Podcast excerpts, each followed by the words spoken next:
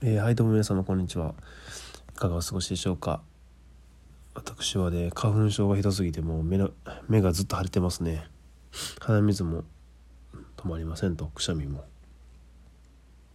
結構最近花粉症ひどい人が多いのじゃないでしょうか。ねコロナでねマスクはずっとしてますけどやっぱりあんなもんじゃ防げませんね。花粉はね。ということで。いや今日もまあ4時半に起きて いつも通りルーティン1時間勉強してまあまあ筋トレしてっていうのをクリアしまして今ねちょっと9時過ぎちゃってるんですよね。やっぱ結構ね早く寝るのが早く起きるよりも難しいっていうのはつくづく感じますね。うん。かといって普通に夜を過ごしてからね睡眠時間削って早く起きてもね全くもう意味がないと。意味ないことないけど。ショートスリーパーの人はいいんですけどね。僕の場合は。もともとねそんなに明瞭なタイプじゃないので、うん、睡眠時間ぐらいはね取っとかないとって感じですね。だからこれが終わったらすぐに寝ようかなと思ってます。まあ今日はサクッとなんですけど改めてね隙間時間っていうのが有効活用するとすげえことになるんじゃないかってことをあの身をもって体験したのでお話ししたいなと思います。あの昨日のねでも話したんですけど今勉強するのにですねこれなんとなくやるんじゃなくてタイマーで測るんじゃなくてちゃんとその記録として残そうと思っていてですねあのスマホアプリのスタディえー、っと待ってくださいね。そうスタディプラスっていうスマホのアプリを使ってるんですよ。これ結構細かくデータ残せますしあの何でしょうね。グラフになるんですね。棒グラフとか円グラフとか。それ以外にもコメント機能だったりとか他の人ともつながっているので他の人に「いいね」したりとか「いいね」してもらったりとか。結構あるんですよね。そういう機能も。SNS 的な機能もあって一人じゃないっていうみんなで頑張ってるんだっていうこともね継続できるし頑張れるモチベーションにもつながるという素晴らしいアプリです。でまあすいませんなんかズルズル言っちゃって。花粉がねでまあ今日は結構ねいつも以上にちょっと隙間時間もちゃんと使ってやろうということで、えー、やっていたんですけども仕事終わってパッと見た時にもう仕事終わった時点で3時間してたんですよ勉強。フルタイム働いた後ですよ。8時間ね。9時から6時か。結構すごいなと思って。いつやったっけ？みたいな。自分でも分かんないぐらいですね。うん。そうなんですよ。朝出発前に1時間でしょ？でだいぶ早く行くので仕事よりも。駅駅でゃ本当はねあの今まではあのコンビニでコーヒー飲んでイートインスペースイートインスペースでやってたんですけどちょっとねまあ金がないと。いうことで、まあ、適当なベンチでですね50分ぐらい、まあ、過去問やってスマホアプリで。でまあそれ前に通勤時間も今の現場だと50分プラス20分で1時間以上あるんですよ。まあ、乗り換えで歩くにしても40分ぐらいは電車の中でその時間もやったりとか。でこの仕事って集合時間が早いんですよね。開始30分前には現地に集合が鉄則なんですけどそれを早く行くのでさらに現地でもね15分ぐらいの時間は十分あると。とかまあ休憩1時間だったりとか、まあ、今僕ご飯抜いてるんで昼ご飯は。健康法でね。で、まあ、1時間もあるんでね30分以上はできるし30分間やって20分はね仮眠も取れますと。でまあ小休憩もあるんですけどまあその時間もちょっとやったりとか。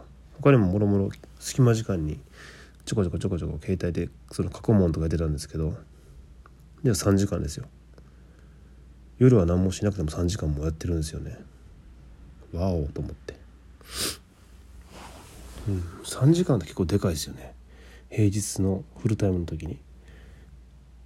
まあ週で21時間月84時間ってことはもうできると。しかも今日は特に無理したわけでもないのでやっぱ早起きの力がすごいのかなと。うん思いますね。結構隙間時間なめてましたけど5分10分もう電車の中ぐらゆっくり寝たいわとかね。ちょっとなんか動画見ようとかゲームしようとか思ってたんですが休憩時間でもね あのご飯食べて残り時間はもうダラーっとしちゃうとかいうタイプだったんですけど、まあ、こういうねあのお金もなくてですね僧侶みたいな生活になってくるとですね 生活スタイルももう早寝早起きご飯粗食みたいな感じで暇でね、まあ、その時間ちょっと、まあ、試しにね勉強してみたら平日でも3時間余裕で確保できると。仕事の日でも。余裕ではないけどまあまあまあまあ。バカにならんなこれは。うん。でまあ今は資格の勉強に全てのね時間を費やしていますがまあその中でもね30分でもまあ別なことを入れてみようとも思ったりしますね。まあ7日時間でも。まあ細切れにしてもいいですしね。入れてもいいなっていう。まあまあまあ一つのことしかできないんですけども。不況で、まあ、よく考えたら学校の時とかね。小学生の時とかでも1時間おきにとかね。あの算数国語理科社会みたいな感じでやってたことを思えば今できないわけがないと。別に IT 関係のね資格の途中になんか英語とか入れてみても多分いけるとは思うんですけどね。うん。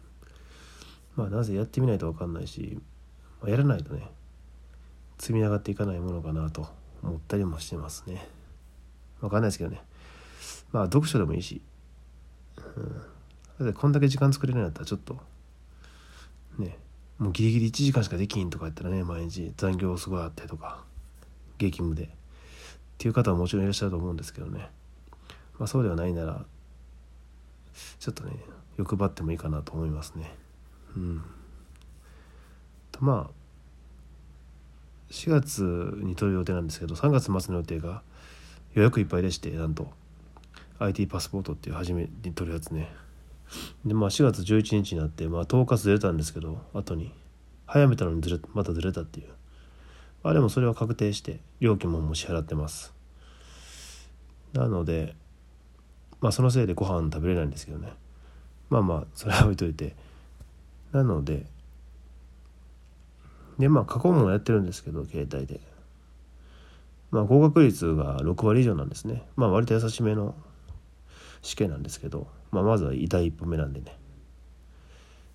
携帯の過去問でもまあ今まで6割以上はもう取れてるので100問とか200 100問以上やって平均して割と合格ラインはいってるなと思ってますね。あと1ヶ月たっぷりやるんでそれを8割ぐらいまで持っていってプラス次の情報セキュリティマネジメントっていうあの勉強もテキストも買っていて買ったんですよ。ちょっとに昨日かな。思い切って。もう逃げれないように自分がね。まあそのせいでご飯食べれないんですけど。テキストとテスト代でご飯を食べれなくなる男っていう。まあまあそれはいいんですけどね。まあその勉強もちょっと並行してしていきながらあのリズムよくねトトンと取れるように2ついきたいなと。思いますね。ということで今回は隙間時間はちゃんと使えば結構あるぞっていうのをねまあ気づいたという話でした。えー、最後まで聞いてくれてありがとうございます。それではまた。